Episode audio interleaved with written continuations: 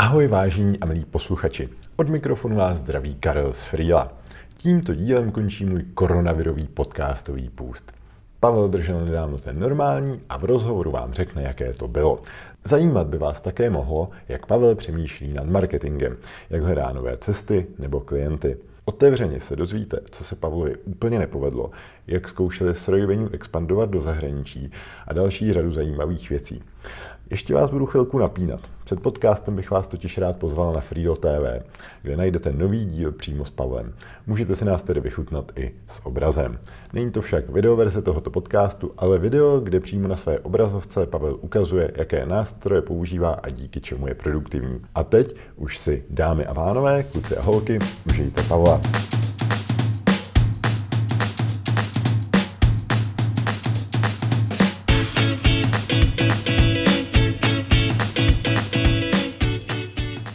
Marketingové a biznesové příležitosti tam, kde ostatní tápou. Žiju, abych měnil a byl z průměru.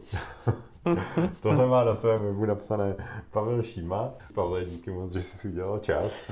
Jo, díky moc, že jsi vyhrabal kle, pět starý claim, který bohužel ještě mám na svém osobním webu. A já doufám, že nebudu klást uh, průměrné otázky. Nemusel by to dopadnout vůbec dobře. Jo, tak doufám, že se tady nepoblijeme dneska, ale pojď do mě teda.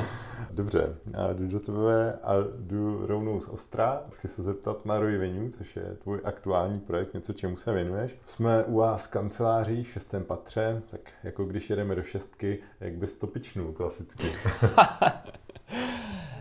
představ si, že jsi prostě marketingový ředitel a máš na starosti přerozdělování milionových budgetů mezi různé kanály, jako je Google, Facebook, Heureka, ne, nevím co dalšího. A bohužel ani v dnešní době, jako vlastně to si zjišťujeme, že 95% eh, lidí přesně neví, jaká je návratnost té investice v těch jednotlivých kanálech. Mm-hmm. To znamená, že ergo spousta budgetů se pořád vyhazuje z okna. A to, co my děláme, je, že se snažíme zabezpečit nějakou pokročilejší analytiku, zejména e-commerce eh, subjektům, takže e-shopům, ale třeba i nějakým korporacím, máme třeba Vodafone mezi klienty a tak dále, aby uměli si lépe zanalizovat, kde ty peníze pro ně pracují lépe a kde hůře, aby ty budgety uměli prostě na základě nějakých tvrdých dat lépe přerozdělit a dosáhnout lepší rojky. No, takže vlastně vytváříme nějakou jako přidanou monetární hodnotu v tom marketingovém spendu. Mm-hmm. Takže to mohu rozumět, že to je nějaký nástroj, kam si naintegruju um, AdWordsy, Analyticsy. Na, naintegruješ tam všechny platformy, kde utrácíš prachy, naintegruješ tam Google Analytics nebo jinou webovou analytiku, Můžeš tam naintegrovat i své backendové data, mm-hmm. uh, takže jestli máš nějaké CRM nebo RP nebo nějaký e-shopový systém, tak tam prostě naintegruješ všechno. My to všechno poskládáme, pochroustáme, spustíme nad tím vlastně ty data-driven atribuční modely, které jako zabezpečí, že se spravedlivě přerozdělí zásluha mezi ty jednotlivé kampaně, které se podílely na, na té konverzi ve výsledku. To mě docela zajímá, jak k té atribuci přistupujete, protože to je většinou takový eh, kámen úrazu. Jasně, no, myslím, no ta atribuce je věc, eh, kvůli které jsme vlastně nejvíce známí, bych řekl, my jako firma. Eh, dokonce jsme byli vyhlášení top 10 a top 15 nějakými dvěma nezávislými jako reporty na světě. A ten náš přístup k tomu je zásadně data-driven, což je opak oproti tzv. heuristickým modelům, Heuristický model je takový, že je na základě nějakých jako daných pravidel, to znamená třeba last click je ten nejznámější heuristický mm. model, že veškerá zásluha, pokud třeba vznikne konverze, koupíš si kecky na e-shopu za 2000 korun, 2000 korun připadne vlastně tomu marketingovému kanálu, který předcházel bezprostředně před tou konverzí. Mm. I pokud jich tam bylo 3, 5 nebo 10 předtím, pokud prostě proklikal tomu, tomu e-shopu spoustu marketingových peněz, tak eh, toho last clicka to nezajímá, všechno, celé ty 2000 přisoudí tomu poslednímu eh, kanálu, což většinou bývá search. No a jsou na tom byty ty jiné kanály. Třeba Ten Facebook nám nefunguje. No, přesně tak. A to jsou jako by ty klasické otázky, které ti naši klienti řeší. Že ten náš přístup je data driven, to znamená, je tam nějaký algoritmus, eh, který prochází všechny ty konverzní cesty, porovnává ty složitější cesty oproti těm kratším a říká, jaká je mezní přidaná hodnota toho, že tam těch touchpointů je víc.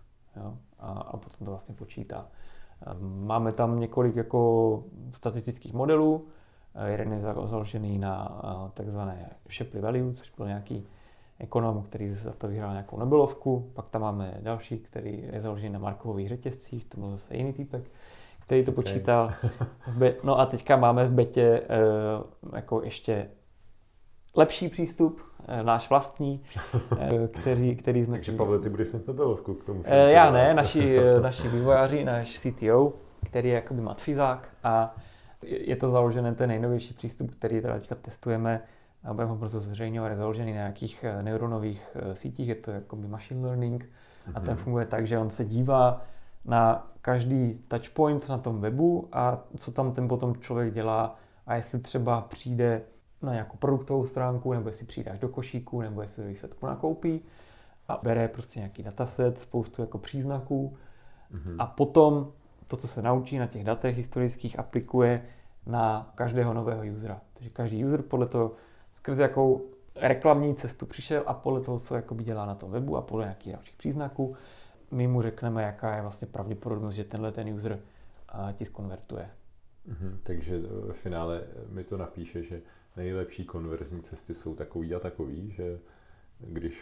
Nejenom nejlepší, ale ono ti to přesně vyčíslí. Tyhle ty konverzní cesty jsou zodpovědné za x milionů kč v revenue a jiné konverzní cesty zase za, za něco jiného a z toho potom si schopný dopočítat skutečnou rojku těch, eh, těch marketingových kanálů.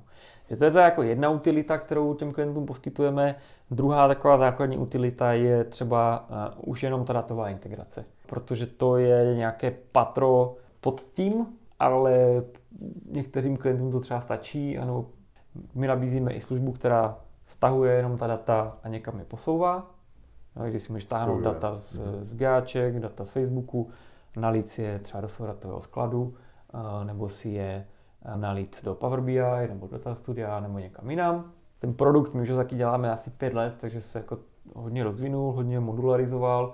Ten trend se i hodně posunul na tom trhu těch e-shopů. Třeba před pěti lety Eh, když si řekl data scientist, tak nikdo nevěděl, co to je.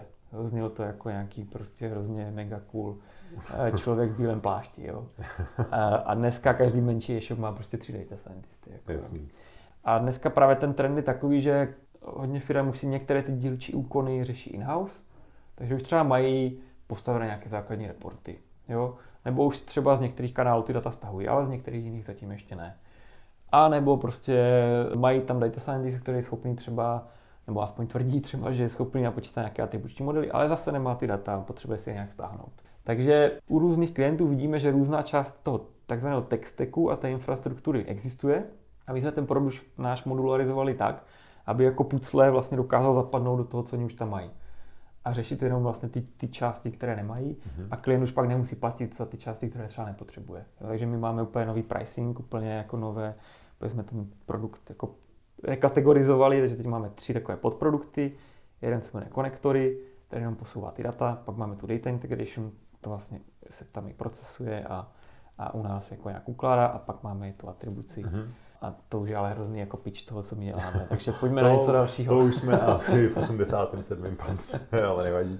Ne, mě by jenom ještě k tomu určitě zajímalo, díky tady těm informacím, jak moc jsou schopný ty e-shopy pak jakoby zvednout tu svoji rojku a tak. Tam hodně záleží na tom, jak k tomu taky ten klient přistoupí. No, protože my jsme jenom, já vždycky říkám, my jsme na technologii, ale vy to pak musíte reálně ten marketing nějakým způsobem změnit. Mm-hmm. Ten náš produkt eh, sám o sobě nic nedělá, je to analytický produkt. No, takže je potřeba, aby tam seděl právě nějaký eh, marketák, který má zájem ty věci řešit. Ale je problém, že lidi si nechtějí přidělat práci. No, prostě mm. Oni mají ten budget na rok, ten potřebují hlavně celý utratit, aby ho příští rok dostali znovu. A jako nějaká efektivita je třeba moc nezajímá. Jo? Takže oni nechtějí implementovat žádné jakoby pokročilé řešení. A na druhé straně máš třeba e-shopy, kde často to prostě ještě pořád v soukromých rukách. Eh, majiteli zároveň třeba CEO, nebo je tam prostě pořád nějak aktivní a on to chce drivovat. Jo? Takže často my se bavíme i prostě s tím CEO, případně se CMO, Aha. ale jako u těch firm, které opravdu chtějí jako vymáčknout maximum. No a samozřejmě máme různé case studies, kde jako někdy se nám podařilo třeba zvýšit výkon jednoho konkrétního kanálu, třeba affiliate kanálu o 180%, to máme s Axou takovou case study. Pak máme case study s Econeo, což je český e-shop, kde vlastně ušetřili 15% marketingového rozpočtu uh, měsíčního a dosahovali stejný výsledku. Pak máme třeba jinou case study, kdy někdy to ani není o, není to o tom třeba zvyšovat tu rojku, ale je to o tom u e-shopů, které jsou hodně jako dravě prorůstově nastavené, je to o tom, že chtějí třeba ještě hledat ty příležitosti, kde jako můžou ještě rychleji růst. Takže máme třeba case study s jedním eh, e-shopem, to je to Top 4 Sport, nějakým způsobem rostly, třeba myslím, že o 50% meziročně, potom nás naimplementovali a, a vyrostli 120% meziročně, protože se jim vlastně urychlil, oni mohli zed, najednou to vyhodnocovat na týdenní úrovni mm-hmm. A dělat rychle změny a vyhodnocovat rychle změny. že něco změnili v kampaních, hnedka viděli, co jim to dělá, jak, jaké tam mají, jako mají efektivitu, třeba vyměnili agenturu, hned viděli, jestli ta agentura performuje líp nebo hůř, tak ji třeba vyměnili pak znovu. Jo? A, a, a jako obrovským způsobem jako akcelerovali. Eh, vždycky je to o tom najít toho člověka, který chce drivovat eh, tu cestu před. Jsou agentury, které jsou progresivní a sami za námi chodí a říkají, my chceme s těmi daty lépe pracovat. Zrovna před tím tím rozhovorem jsem měl call s jednou agenturou, která říká, prostě chceme s těmi daty více pracovat a chceme pracovat v revenue, protože víme, že nám to dá edge eh, před ostatními agenturami. Mm-hmm. No a jenom jsem chtěl říct, že zrovna nedávno jsme dělali zajímavý jakový výzkum mezi e-shopy, který jednoznačně potvrdil to. Jedna z těch otázek byla, eh, jak často se dívat, vyhodnocujete efektivitu online marketingu. A druhá otázka byla, kolik jste meziročně vyrostli jakoby v obratu. A ukázalo se tam, že firmy, které vyhodnocují denně, eh, Zajímavé pro mě bylo, že pořád eh, tam bylo asi třeba 15 nebo 20 firm, které řekly jako kvartálně. což mi přijde dost crazy v roce 2020. Vlastně ty, které vyhodnocovali denně versus ten zbytek, tak ne o moc, ale jako asi o 5% rostly prostě víc i v době jako korona krize.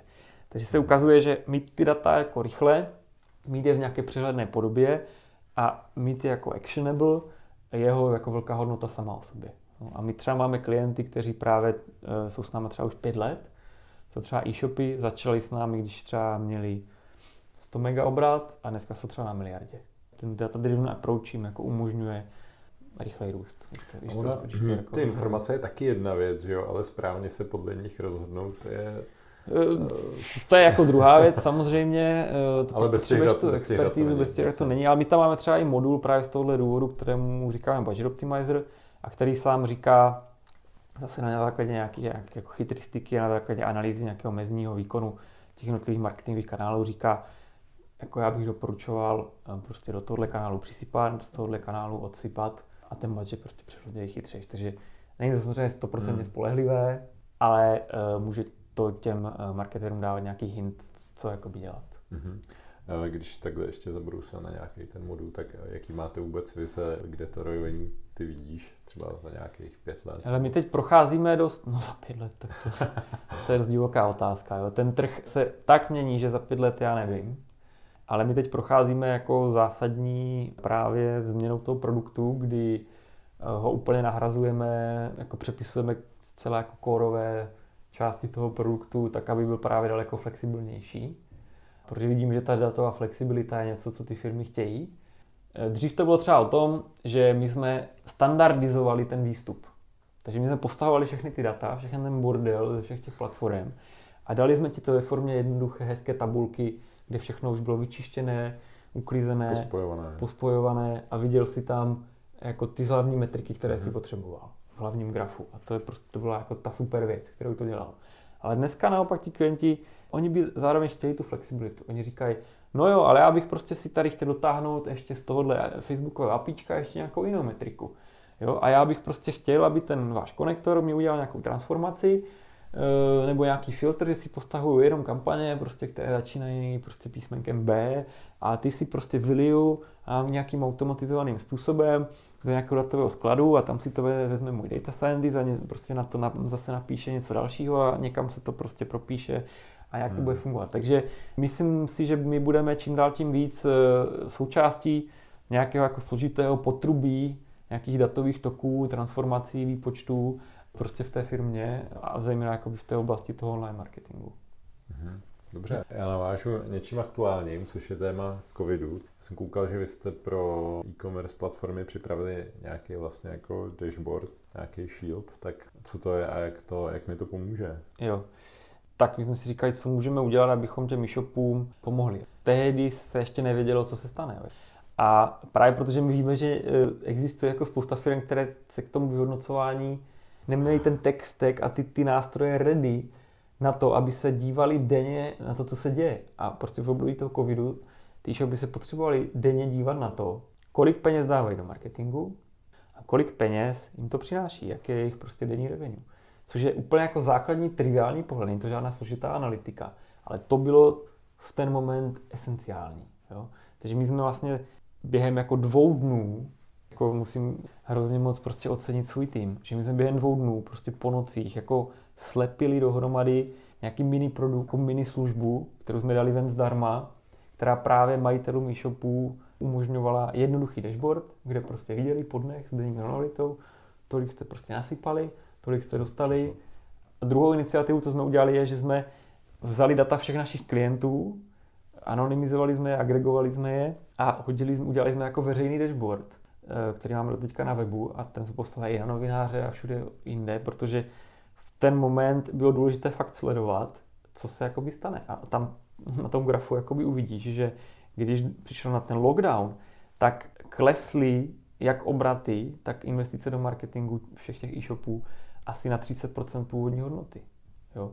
Teď tam došlo k úplnému frízu jako skoro ekonomiky. Potom se to začalo pomalu jako zvyšovat a teď už samozřejmě víme, že e-commerce na tom výsledku vydělal a dneska už jsou na číslech lepší, než byla lednová. No, mm-hmm. Jako bavíme se, dneska je nějakého 20. května, nebo kolikátého 21 možná. Eh, když děláme tenhle ten rozhovor. Ale v ten moment to prostě všechno spadlo, všichni byli v panice a potřebovali řídit ty své biznisy. Takže my jsme udělali jednoduchý dashboard, vytroubili jsme to do světa, protože naštěstí máme jako nějakou už jako newsletterovou databázi a tak. A každému jsme, kdo se prostě přihlásil, tak jsme mu to zdarma naimplementovali během pár hodin a, a mohl vlastně na tom běžet. Mm-hmm. Vy jste dělali ještě nějaký sásový průzkum, jak se dařilo růst vlastně meziročně. Jsme se tam zapojili taky. Když jste nás kontaktovali, tak máš dnešní den už ten výsledek, jak jsme se... Dneska mi je kolega dával dohromady, že to úplná novinka, žádné jiné médium to ještě nemá. Exkluzivně pro Freelo, Sáskaře, podcast, podpalubí, tím můžu říct, já si to tady otevřu, to, co já jsem udělal, já to asi úplně nesouvisí nějak s e-shopy, to spíš zase souvisí s tou sáskařskou komunitou, je, že mě samotného hrozně zajímalo, a myslím si, že každého foundera a CEO zajímá, ta věčná otázka, jaký, jak rychlý růst je vlastně zdravý. Mm-hmm. Jako když jsem rostl prostě o 50% nebo o 100% tenhle ten rok, jsem obrovský loser oproti ostatním, anebo jsem obrovská hvězda, nebo jsem na tom prostě OK. A to, že mi prostě můj investor říká, že rostů pomalu má jako pravdu, nebo jako je to neoprávněné. Ale napínáš. Eh, takže my jsme se zeptali 15 eh, sasových eh, firm stáří zhruba založení 2012 až 2018. Nějakou velikostí je to zhruba od 1,5 milionu ročního obratu do nějakých, myslím, že 50 milionů. Ptali jsme se vlastně o kolik rostly loni a kolik plánují růst letos. Tak mně vychází, že průměrný meziroční růst MRR, což je monthly recurring mm-hmm. revenue, eh, byl, kolik si typuješ? Tam teda dá uh, 142,5%. No, tak to z nás hodně přecenil, teda jako komunitu. Tak čeští sáskaři. Ne, je to 72%. A když se podívám na ten plán, tak určitě to procento bude vyšší, protože jsou tady samý optimističtí jo, no, tak to, sáskaři. Tak to není pravda. Tak ten plán je 56% v průměru letos. Hmm. Takže to je jako pokles o 20%. A samozřejmě berme, že plány se vždycky splní jenom z 50%. Takže já si myslím, že ve výsledku ten covid zpomalí ten růst třeba na polovičku. Už teď je jasné, a je teprve prostě dva měsíce, že jo, dva a půl měsíce od vypuknutí covidu, že prostě růst bude třeba poloviční. Jasně, no, tak ono samozřejmě řada těch služeb je marketingových, jo, takže se to asi nese ruku v ruce, no. Může být. No, já bych se vrátil ale teda zpátky k rojvení. Vy jste marketingový nástroj, ty jsi marketingový guru, takže myslím si, že by pro posluchače mohlo být zajímavé inspirovat se třeba, co v marketingu se povedlo vám za rojvení, jestli si vzpomeneš třeba na nějaký úspěšný mhm. kampaně, mm-hmm. úspěšný příklady. Eh, můžeme začít zase od toho covidu. Nebo ještě to řeknu jinak. Podle mě marketing je vždycky o tom, porozuměte svoji cílovce, vědět, ta cílovka, co ta cílovka chce, to je krok číslo jedna, vědět, kdo je má cílovka, krok číslo dva, vědět, co ta cílovka chce a krok číslo tři narvat to do chřtánu. to je jako, jako moje mantra. A třeba jsme v období toho covidu, prostě všichni byli v té panice a vůbec nevěděli, co se jako děje, tak jsme zorganizovali webinář, kdy jsme tam pozvali zástupce pěti e-shopů různé velikosti, od maličkého, prostě pár milionů jako obratu, až po Alenzu, která má skoro 2 miliardy obratu, mm-hmm. ale taková nějaká panelová diskuze. A bavili jsme se o tom, co vlastně ty e-shopy teďka dělají v době covidu, jak na to reagují a vytáhli jsme tam jako konkrétní příklady a případy. No, nám se na ten webinář zaregistrovalo 320 lidí. Mm-hmm. A to ještě jako podotknu, že jsme ho zorganizovali během čtyř dnů. Že ve středu jsme dostali nápad, začali jsme oslovovat jakoby speakery myslím, že v úterý to konalo nebo něco takového.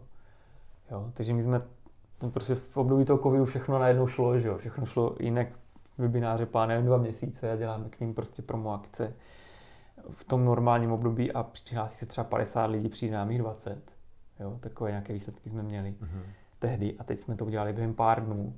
Přihlásilo se 320 lidí a přišlo jich tam 200. Jo?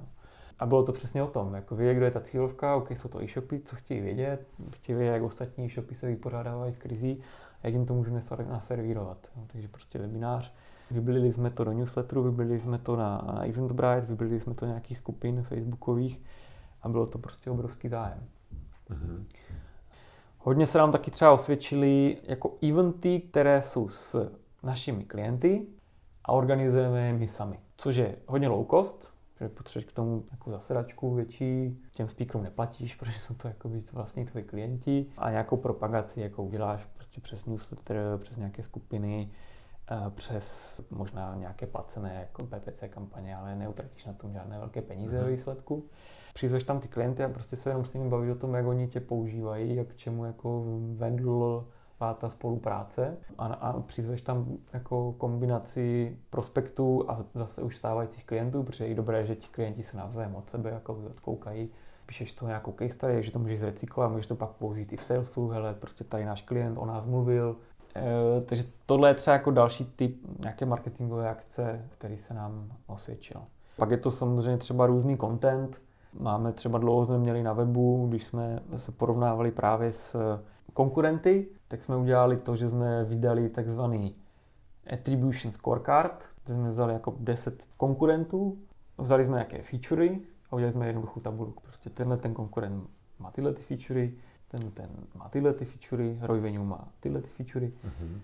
No ale když lidi jako hledali nějaké porovnání těch atribučních tool, jak jim tam třeba tohle vyskočili, uh, oni si to stáhli, protože jsme dostali na ně e-mail, že jo, je jako další věc. A další věc je, že jsme se jako vlastně samozařadili mezi těchto ten, jako a jenom providerů. A... a jenom pro představu, a jak velký je to vaše hřiště, kolik je třeba nástrojů? Kolik je těch firm dohromady? Mm-hmm. Hele, jsou to desítky třeba celosvětově. Mm-hmm. Jo? Nejsou to jako nějaké tisíce nebo tak. A tohle to je prostě trošku vyšší dívčí, takže jsou to jako desítky toolů. To jsou asi v rychlosti akce, které mě napadají, že, že byly jako relativně úspěšné. Mm-hmm. A vy jste jenom ještě pro kontext spíš jako marketingově nebo salesově orientovaní?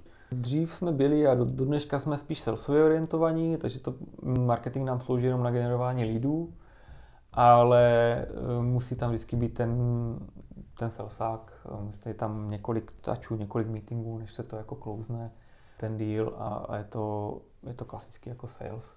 A jak teda možná vypadá ten váš onboarding? Zvládnu si revenue rozjet na, na, na svém shopíku sám, nebo je tam opravdu potřeba nějaká taková... Jako, že Zatím ne, my k tomu samozřejmě směřujeme. Jak už jsem říkal, to víc modularizujeme, budeme mít nějaké jako levnější plány, nějaké i free tiry a tak dále je třeba dřív prostě ta nejlevnější naše verze stála 28 000 měsíčně, dneska máme nejlevnější verzi za nula měsíčně, jo, takže jsme to fakt jako posunuli a otevřeli jsme to širší cílovce. Ale nějaký onboarding je tam pořád z naší strany potřeba a my se jako chceme ve vývoji jako zaměřit na to, aby to bylo self-onboardovací. Na druhou stranu my s tím onboardingem poskytujeme i jako poměrně sofistikovaný systém zaškolení, kdy v rámci nějakého onboardingu poskytujeme vlastně 8 jednohodinových sessions, kdy přímo nad tím, těmi daty toho klienta jako procházíme, jak ten nástroj používat a vlastně do toho zaškolujeme. A tohle se nám jako v tom onboardingu hodně vyplatilo a víme, že kdybychom to nedělali, tak ta adopce a ten engagement a to používání toho nástroje je jako daleko menší. Je to složité. Prostě musíš trošku pušovat, aby jako se zajímali zrovna o to, o to tvoje. Mm-hmm. Hele, ještě u těch typů marketingu a tak dále, vždycky takový žavý téma, co expanze do zahraničí, jak třeba jste rojivení marketovali, jak to bylo třeba úspěšný v porovnání třeba i s českým trhem a tak? Mm. No jak říkám, my jsme jako salesově založení, teď s těmi, s těmi jakoby nižšími týry to budeme už daleko víc jako i marketing driven. Tím pádem my jsme, když jsme chtěli do zahraničí, tak jsme vždycky potřebovali v tom zahraničí, nebo tehdy jsme si to mysleli a možná to tehdy tak jako byla realita, že jsme museli tam mít jako lokálního obchodáka, který mluví tím jazykem, má tam nějaké kontakty, což ve výsledku znamenalo, že ta akvizice po nás byla jako drahá, ten jako payback period byl velký, protože než se ten obchodák zaškolil, mu prostě třeba 3 až 6 měsíců trvalo, než něco uzavřel. A to kdo ví, jestli, že jo, mm-hmm. taky 50% obchodáků většinou zjistíš, že prostě neuzavřou nic a musíš je vyhodit. Takže to bylo hodně jako pomalé, bylo bolestivé a bylo to hrozně závislé na těch konkrétních osobnostech, které se ti tam podařilo najít. Jo, je to jako vlastně hodně vrtkavé. Na některých trzích se nám to třeba podařilo, třeba v Polsku máme nějaké klienty, a na některých trzích se nám to vůbec nepodařilo. Třeba z Londýna jsme se po půl roce tady té jakoby snahy museli stáhnout, protože to bylo jako extrémně nákladné. Jo. Jste to měli kanceláře, ne? No, měli jsme tam vývor, celá ta šaráda jako stála dost peněz. Dneska ale jako paradoxně vlastně my jsme ten Londýn třeba zavřeli a paradoxně ale třeba teďka máme jako klienta z Ameriky, kterého jsme klouzli jenom přes jako videokoly. Takže, a možná, že i ta doba se posouvá, covid tomu samozřejmě teďka jako víc nahrává, a já už jsem už před covidem, asi půl roku před covidem, jsem zrušila jako všechny person, in-person meetingy a v momentě, kdy jsem viděl, že umím klouznout klienta z Ameriky, umím klouznout klienta ze Švédska, umím klouznout klienta prostě z Rumunska, aniž bych tam musel lítat, umím to udělat všechno z Prahy, tak jsem si řekl, hele, když umím klouznout Ameriku z Prahy, tak budu umět klouznout i Prahu z Prahy, i prostě Ostravu z Prahy, jo. A přestal jsem jako chodit na fyzické meetingy. Prostě fyzický meeting je záležitost tří hodin, než tam dojedeš, než prostě kafičko, kafičko small talk, keci v kleci a než se zase vrátíš prostě a ještě si mezi tím jdeš na oběd a já nevím co, jo. Takže těch meetingů stihneš dva, tři za den maximálně. Přes videokolí můžeš stihnout osm, jako je úplně v pohodě. Mm. Takže e, přijde mi to jako daleko efektivnější, i kdyby ten closing rate byl o něco nižší. Tak což asi je, tak ve finále ta efektivita je jako daleko větší. A myslím si, že po covidu už je to jako naprosto společensky akceptovatelné. Dělat to prostě přes video. A myslím si, že budeme jako svým vnukům jednou vyprávět, že jsme chodili, eh, chodili prostě do zasedaček a potkávali se s lidmi a potřásali si s nima rukama. To bylo husté. Hmm, to mě pomalu přivádí na téma fuck upů. A, a vzpomněl jsem se totiž na, na ten večer, jak se měl ten meetup se sáskařem, kde ty jsi mluvil o fuck upech, tak eh, co se vám třeba od té doby s rojevením nepovedlo, jestli se chceš třeba podělit? Ale no tak ta zahraniční expanze samozřejmě jako Jasně. byla taková, eh, možná jako nebyla špatná, měli jsme asi na ní rejznout víc peněz. Jo, my jsme na to rejzli prostě nějaké miliony, eh, ty miliony nám došly tak jako v půlce. Jo. Jakože vlastně po těch 6-7 měsících jsme to museli odvolat a já si myslím, že, že kdybychom měli jako tu runway na toto financovat rok nebo rok a půl, takže bychom to zlomili a že by tam ty díly začaly padat. Jo. Takže hmm. to, to bylo asi to nejhorší, co se nám mohlo stát, že jsme tam jako propálili spoustu peněz, ale nemohli jsme propálit ještě o trošičku víc, abychom si jako potvrdili, jestli teda jako tam ten úspěch může mít nebo ne. Protože vím, že eh, i jiné firmy, které to úspěšně zlomily, jako je třeba Exponea, eh, že jim trvalo rok, než v Londýně udělali první díl. Jo? Ale raisli daleko víc peněz takže si to prostě mohli dovolit hmm, a nakonec jasně. to ustáli a dneska tam mají spoustu klientů v UK a už se jako dostali i do USA jako ve velkém. Jo. Takže to ponaučení je, musíte reznout fakt hodně uh, a na to, abyste jako ty zahraniční trhy v takhle jako ve velkém jako dobili. A pokud ne, tak na to musíte jít víc lean. Tak jako by naopak, uh, takže buď a nebo bych udělal. Buď jako jít ve velkém, ale vědět, že to mám na 12-18 měsíců pojištěné. A nebo, a nebo naopak low cost, low cost, prostě mít tady mít nějaké juniorní selsáky, kteří ti budou prostě nahánět online meetingy a prostě klouzovat to na dálku a ten kost je potom jako vlastně maličkatý. Hmm. Jo? A můžeš se tam dostat postupně, získat prvního klienta, druhého a na tom postavit nějaké reference a postupně jako třeba do toho zahraničí víc pronikat. Jo? Ale já si myslím, že jsem osobně byl vlastně v takovém tom startupovém hodně rychlém módu, prostě musíme všechno dobít rychle, nebo nás konkurence předběhne. Což do, do nějaké míry je pravda, protože já zase už teďka vím, že Když jsme rejzli, tak v Londýně těch konkurentů, kteří byli fakt dobří v té naší oblasti moc nebylo. A teď už třeba vím, že už to tam jako jeden, dvě další firmy, které rejzly daleko větší peníze než my, protože prostě rejzli v Londýně, jo, prostě narejzovali tam několik milionů liber. A vím, že dneska už je prostě třeba nedoženu. Jo? Hmm. A je to vždycky o tom hledat ten balans. Jako ten průser samozřejmě v tom je, že nemáš moc eh, možností jako udělat ten přešlap. Jo? Uděláš jeden, dva. Takže to ponaučení možná je vybudovat si širší klientskou bázi na tom domácím trhu a třeba se i dostat jako do toho, že nepotřebuješ ty investorské peníze a si sám profitabilní, můžeš vlastně sám třeba potom ufinancovat tu expanzi. Raději, než jít prostě rychle do zahraničí, kde ten kak je jako obrovský drahý třeba a nemusí se ti to ani vůbec povést. Takže pokud bych něco jako dneska dělal jinak, tak určitě bych jako klidně bych rejzl ty peníze, ale prostě půlku z nich nebo tři čtvrtě z nich bych prostě dal na to, že s dvojnásobím, strojnásobím bázi, co mám jako doma. A ta domácí báze je samozřejmě lepší ještě jako v mnoha dalších ohledech, že jo? Prostě jsou ti lidi blíž, můžeš s nimi chodit na schůzku, dávají ti prostě hlubší feedback na produkt a tak dále, a tak dále. Mm. Těch benefitů je tam prostě spousta. A pak bych třeba potom jako až ve fázi 2 šel jako na to zahraničí. Říkáš to tak jako, ale já s tím souhlasím, říkáš to tak jako to nepopulární, co možná nechtějí některý slyšet, protože my vlastně s Freel se snažíme poslední roky hlavně růst v Čechách, starat se tady o ten trh. No, to děláte dobře. A, a, to, a teď teprve vystrkujeme nějaký PPC a nějaký pokusy do zahraničí, ale vlastně celý ty roky to bylo takový děsně nepopulární, že každý vždycky hodil takový ty No a, no a co ve světě, co v zahraničí, nebo hmm. takhle.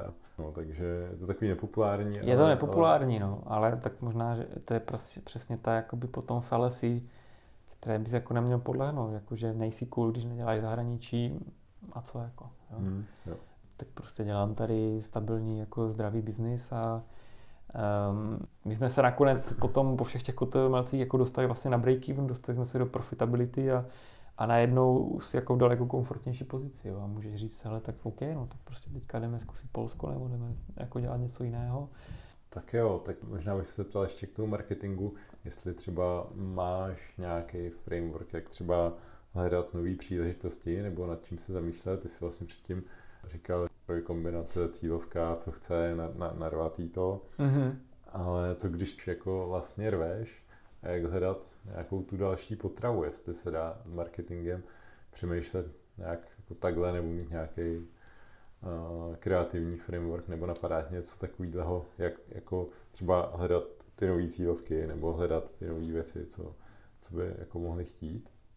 Já to asi nemám žádnou odpověď, ale to hlavně z toho důvodu, že já si myslím, že většina firm, jako jsme my a vy a spousta dalších, jako tenhle ten problém vůbec nemá. Jo? Já si prostě myslím, že tady je tisíce potenciálních klientů, tisíce e-shopů, ve vašem případě prostě tisíce jakoby firm, které potřebují to, co nabízíte. A je to jenom o tom, na ně začít nějak jako targetovat. Jo? Já si jako nemyslím, že jsme v situaci saturovaného trhu, eh, kdy prostě karty jsou rozdané a potřebuješ vymýšlet nějakou novou cílovku. Fakt si nemyslím, že většina startupů má tenhle ten problém. Jo? Spotify asi má tenhle ten problém, že prostě uh, si obsadili, co mohli v té muzice a vymýšleli kam jít dál a prostě šli do, do podcastu. Do jako, jo. Ale to si myslím, že fakt není jako můj případ ani tvůj případ, no, můj soukromý názor. Jo. Uh-huh. Jde prostě o to zvednout ten telefon a prostě dělat ty sales meetingy. O tom to je. A prostě, když jich uděláš 500, tak je to lepší, než když jich uděláš 100. to, je, to, je, to, je, to je prostě, podle mě to je jako celé, jako prostě brutální brutální síla. No. Hezká matematika.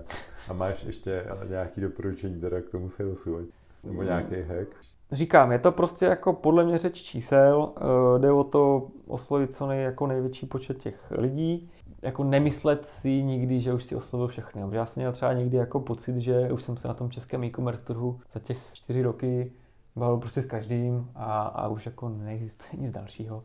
Jo, ale samozřejmě existují, pak zjistíš, že prostě existují stovky a tisíce dalších nových e-shopů, které tě můžou potřebovat. Že to je jako jedna věc. Jo, vlastně neustále vyhledávat další a další potenciální jako prospekty.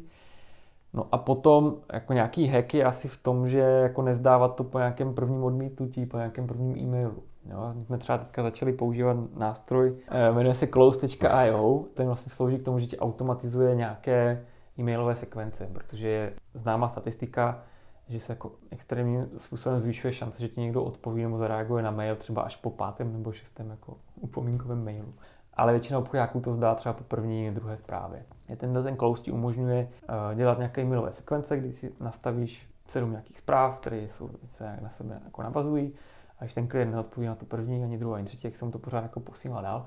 A v momentě, kdy zareaguje, tak ti to spadne do, do inboxu a už tu jako konverzaci přebíráš a už je tam jako one-on-one touch. Ale vlastně ti to umožňuje tebe jako obchodáka sám sebe jako naškálovat a zautomatizovat vlastně velkou část té práce, kterou děláš. Takže tohle to nově používáme a zatím to jako nese ovoce, kdy z toho jako padají opravdu jako domluvené meetingy a nějaké demokoly a tak dále. Mm-hmm.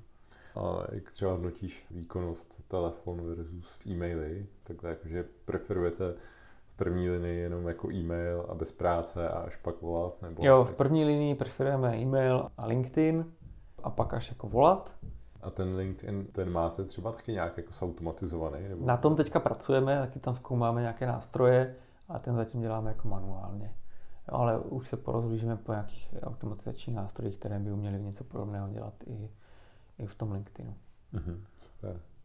No, mě by ještě teda než celý to téma marketing, sales ukončíme, tak jenom ještě jsem si vzpomněl na tvůj podcast The Marketing, který teda už neděláš. Tak jestli z něj dokážeš vydestilovat, co ti utkvělo v hlavě, jak super věci, nějaký highlight. Hele, tak já bych hlavně řekl každému, ať dělá podcast, jo, protože já jsem teda dělal svůj první podcast. To už se skoro děje, že každý má.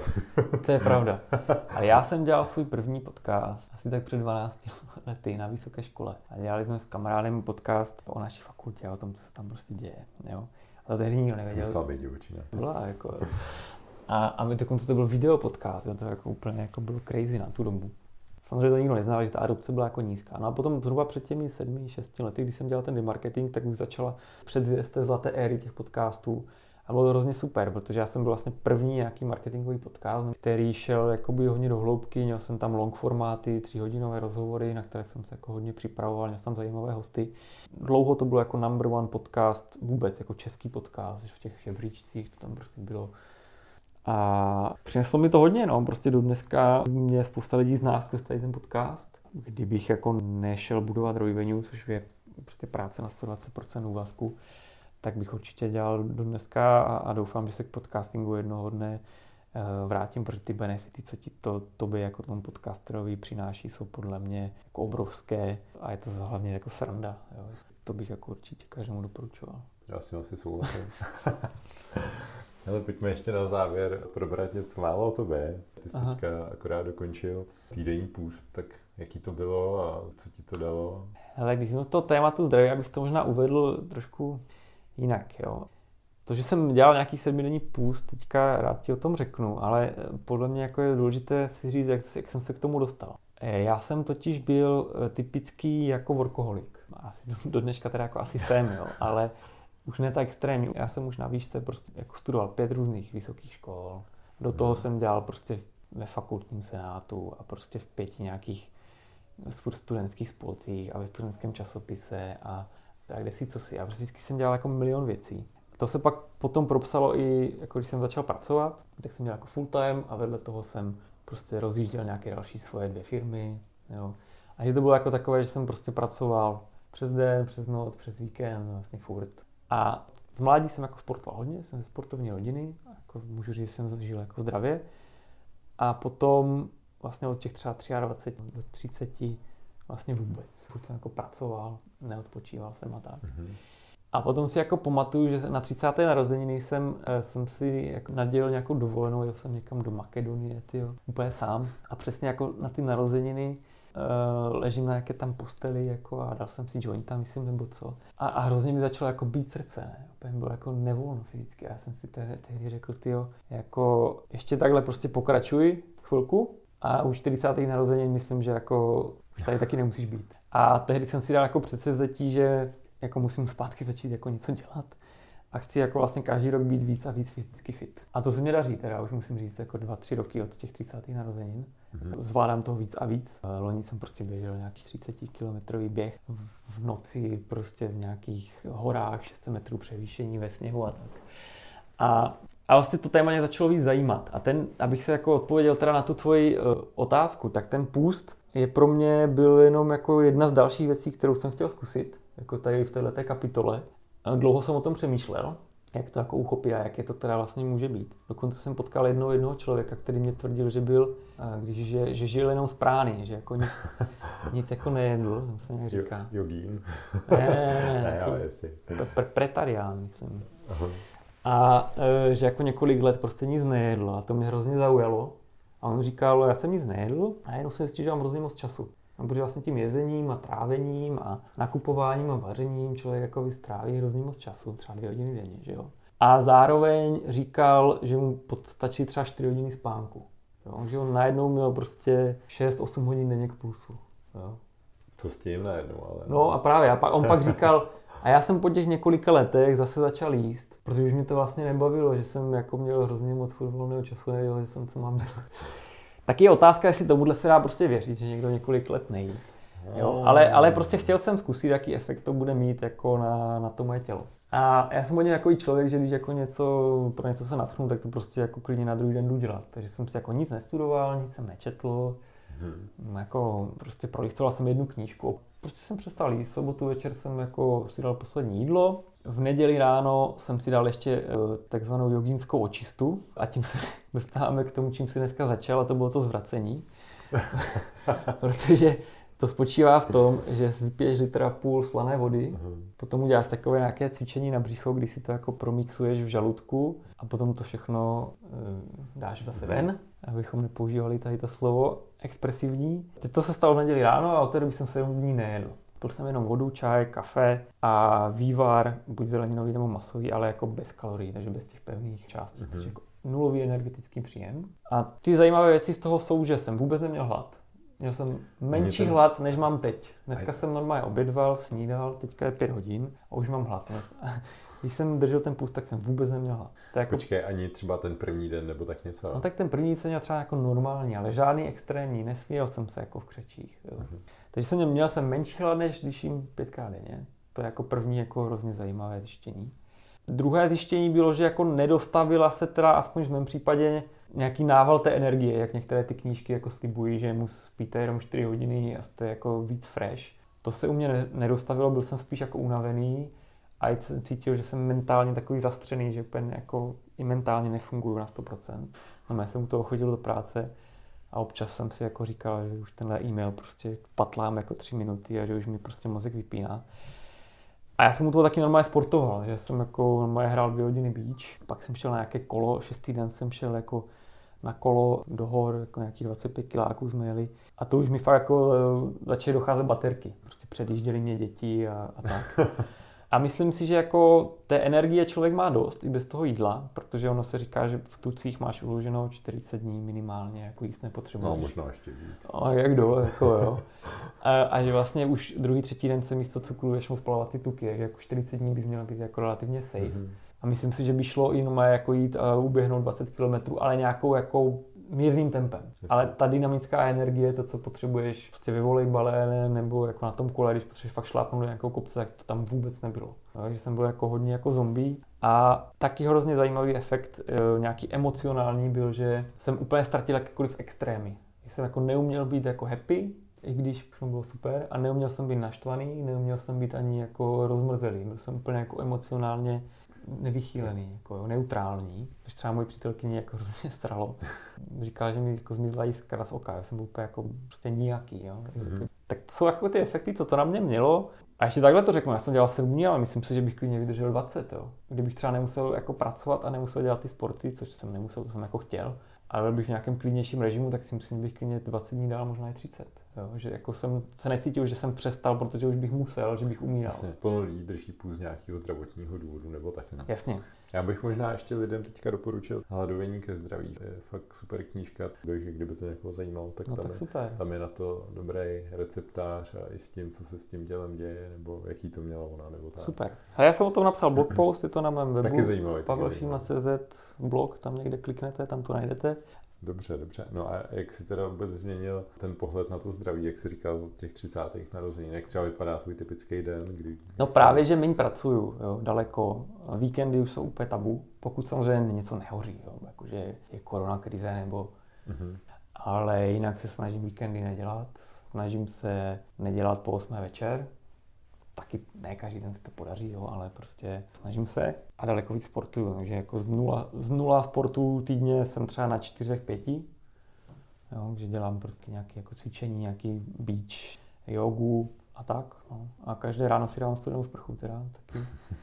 A koupil jsem si pohodlnější oblečení. To je třeba jako takový zajímavý hack, že jsem zjistil, že jako třeba uplá košile a uplé kalhoty versus jako volné, je mega rozdíl. Pro nějaký pocit komfortu, pro to, jak se jako cítí svaly, jak se regenerují svaly po sportu a tak. Tak ona pak nemusí proudit nějak ta lymfa a takový ty věci. Může být. Jako nevím, jaký je zatím to rácio a to biologické jako vysvětlení, ale nakoupit si prostě jako elastické rifle versus jako normální tvrdé rifle je jako jeden z největších hacků tohohle roku, který jsem dělal. To fakt doporučuji. Super. Hele, ale kdo tě třeba v podnikání nějak jako ovlivnil? Vzpomeneš na někoho nebo na něco, co ti prostě nějak udalo někdy v minulosti nějaký směr někam? A... a jak rozhodně naši investoři, eh, kteří jsou borci z Pelfar Capital, mně se na nich líbí to, že nejsou to vlastně výsíčka, ale jsou to jako entrepreneurs, kteří vyexitovali vlastní firmy, jako nemají ty peníze rejznuté, ale vlastně rozmnožují zase ty vlastní peníze, které tvrdě jako vypracovali. Takže jsou to lidi, kteří sami vybudovali ty firmy, 10-15 let jako si tím helem prošli úspěšně mm-hmm. a mají tím pádem co říct. Jo? A vlastně beru jejich názory jako relevantně a beru je jako nějaké mentory, eh, kteří jako my v mojí roli můžou říct co a jak, protože v ní byli, což spousta lidí, jako spousta ani investorů nemá, že, protože oni nikdy jako třeba nebyli CEOs jakoby firmy. Mm-hmm, jasně. Takže to, to jako z poslední doby tohle to určitě, a jinak mentorů životních samozřejmě eh, byly spousty, určitě bych jmenoval Richarda Maloviče, který je můj jako dlouholetý kamarád a jako jeden z prvních šéfů. A teď spolu třeba na LinkedInu publikujeme, on je taky CEO jako jiného SASu, tak tam spolu publikujeme články a rady pro začínající SaaS podnikatele, jak na to se taky třeba klidně můžete podívat. Myslím si, že to je jako zajímavé, ale jako čím je člověk starší, tak tím víc si uvědomuju, že všichni jako stojíme na ramenech těch titánů, jak se říká. A právě když jsem měl tu třísítku, tak další věc, co byla, že já jsem si jako vlastně rekapituloval, kolik jako lidí mě v životě někam posunulo, ať už to byly jako, samozřejmě musím začít u rodičů, jo, tam to je Čína. A potom e, učitelé, pak prostě kolegové, nadřízení jako různí jsem to psal na papír, já jsem si dopočítal desítek jako lidí, víš, jako kterým jako vděčím za to, že dneska jsem tam, kde jsem. A tehdy jsem jim jako posílal nějaké jako děkovné nahrávky, ale když mi bylo tehdy těch 30. Ale e, jsou to prostě desítky lidí a myslím si, že dřív jsem měl takovou mladickou představu, že sám si jako strujcem svého osudu a sám prostě všechno zmákneš. A to je, to je hrozná kravina. Jako vždycky si někde díky tomu, že ti někde někdo poradil, někdo do tebe věnoval energii, i když nemusel, někdo tě prostě někam posunul, někdo ti dal příležitost, někdo ti někde otevřel nějaké dveře a, a proto se taky třeba snažím to zazdávat zpátky. Proto tady natáčíme nějaký rozhovor, že jo, a třeba někdo si z toho něco vezme, proto prostě v volném čase píšu nějaké články na LinkedIn a tak dále a, a myslím si, že to je jako ono, že někde to od někoho vezmeš a někde to zase jako pak chceš předat dál. Mm-hmm, to, je, to je super. No, tak já mám na závěr na tebe ještě jenom takové rychlé otázky, takže i rychlé odpovědi. Kdyby se měl znovu narodit, do jaký země by to bylo? Jako před pěti lety bych ti řekl USA, dneska už si tím nejsou tak jistý. Protože jsme se jako narodili do svobodného světa. Jo? A to si myslím, že je podstatné. Že to kritérium by bylo, jako aby to byla svobodná země a pak už si myslím, že je to jedno. Pokud máš jako přístup ke vzdělání, máš přístup k cestováním a tak si myslím, že to už je pak asi je. Co by si vzkázal svým 18-letým Pavlovi? Spoustu věcí, já jsem o tom taky jednou napsal jako blog, je taky na tom, na tom mém webu. Je tam jako deset věcí, které bych vzkázal sám sobě před deseti lety, ale kdybych z toho asi měl jako vytáhnout jednu, neopustit kamarády. Kariéru můžeš dělat vždycky, ale ty lidi, kteří jsou s tebou prostě 15-20 let, ty už po druhé nenajdeš. A vidím, že jako tvořit si nové, opravdové jako přátelství je po 25, když začneš pracovat a žiješ ten profesionální život. A před tou 25 je jako 10 ku jedné. To, je to jako hrozná rarita, když se ti podaří, nebo aspoň to je moje zkušenost, nevím, jak to máš ty, že se ti podaří opravdu jako vytvořit nějaký hluboký vztah, protože prostě máš spoustu práce, spousta lidí, která s tebou jde na schůzku, to vnímá, takže potom je něco chce, není čas na nic. Jo. Takže jako nezapomenout při tom všem schodu na ty jako dobré kamarády, které máš dlouho, kteří tě budou provázet asi pravděpodobně jako do konce života, kteří ti přijdou na pohřeb asi. Ať už prostě tvoje kariéra dopadne jakkoliv, si myslím, že je jako, jako extrémně mhm. důležité. Kdo je podle tebe úspěšný? Podle mě jako úspěšný ten člověk, a to je třeba můj cíl životní, a ten cíl, co jako mám teďka, co si myslím, že je relevantní vždycky, je, když se ráno zbudíš, dělat prostě celý den jenom to, co chceš. Mm-hmm. Jo? Takže když prostě chceš zbudit a chceš další hodinu nebo pět prostě ležet, tak ležíš. A když se zbudíš a řekneš si, ty vole, zaletěl bych si do San Franciska nebo nevím kam, tak prostě letíš. A když se prostě zbudíš a chceš si číst knížku, tak si prostě čteš. Samozřejmě k tomu potřebuješ nějakou finanční nezávislost, potřebuješ být prostě oproštěný od nějaké day-to-day operativy a tak dále. A to jako jsou věci, kterým se snažím směřovat. Hmm. A o tom si psal i svůj knížku na plný koule, jenom doplním, kdyby, kdyby si někdo řekl, a jak na to. A úplně na závěr se tě ještě zeptám, jsme tady mohli dát na nějaký billboard na D1, co uvidí úplně každý. Jo, tým, tým Ferisovská otázka. billboard Pavla Šímy, tak jo. co by na něm bylo? Hele, asi by tam bylo něco jako, nevím, nemám ten wording, jo. Mm-hmm. Ale bylo by to určitě, jako dělejte něco jako věci po svém a jako neposlouchejte to okolí, protože se mi xkrát prostě životě oplatilo eh, poslouchat sebe a svůj názor a jít za tím, co chci já versus co mi všichni okolo říkají. A často mi prostě spousta lidí okolo říkala, že to, co chci dělat, ten nápad, který mám, je totální kravina, nikdy to nemůže fungovat, prostě utopím v tom x let času, bla, bla, bla, bla, bla. A většinou jsem jakoby těm lidem ukázal, že, že jakoby oni se měnili. Jo. A to je prostě tím, že ty většinou tu svůj, ten svůj nápad máš daleko víc rozmyšlený, než prostě ti lidi okolo, i když jsou to odborníci, i když jsou z branže, i když jsou já nevím co. Takže mě se vždycky jako vyplatilo, když všichni říkají prostě ne, tak já říkám ano, když všichni říkají doleva, já říkám doprava. A samozřejmě někdy to může působit pak na lidi, že si jako tvrdohlaví a někdy si jako tu hubu namlátíš, to určitě jo ale myslím si, že pak jako vlastně ničeho nelituješ a že se ti i spousta věcí podaří, protože, protože prostě budeš dělat něco, co většina toho davu nedělá. Super, tak díky Pavel za rozhovor, že jsi udělal čas. Jo, rádo se stalo. A... Ať se ti daří, Napodobně, napodobně. A zase někdy. Dobrý, čus. Díky, že jste to poslechli až sem. Máte fakt výdrž. Jestli se vám podcast líbil, tak mi uděláte velkou radost, když to někde nazdílíte, olejkujete nebo hvězdičkujete. Aby vám neutekly příští díly, tak si dejte odběr ve vaší oblíbené podcastové aplikaci. S podpalubí se loučí Karel z Frýla.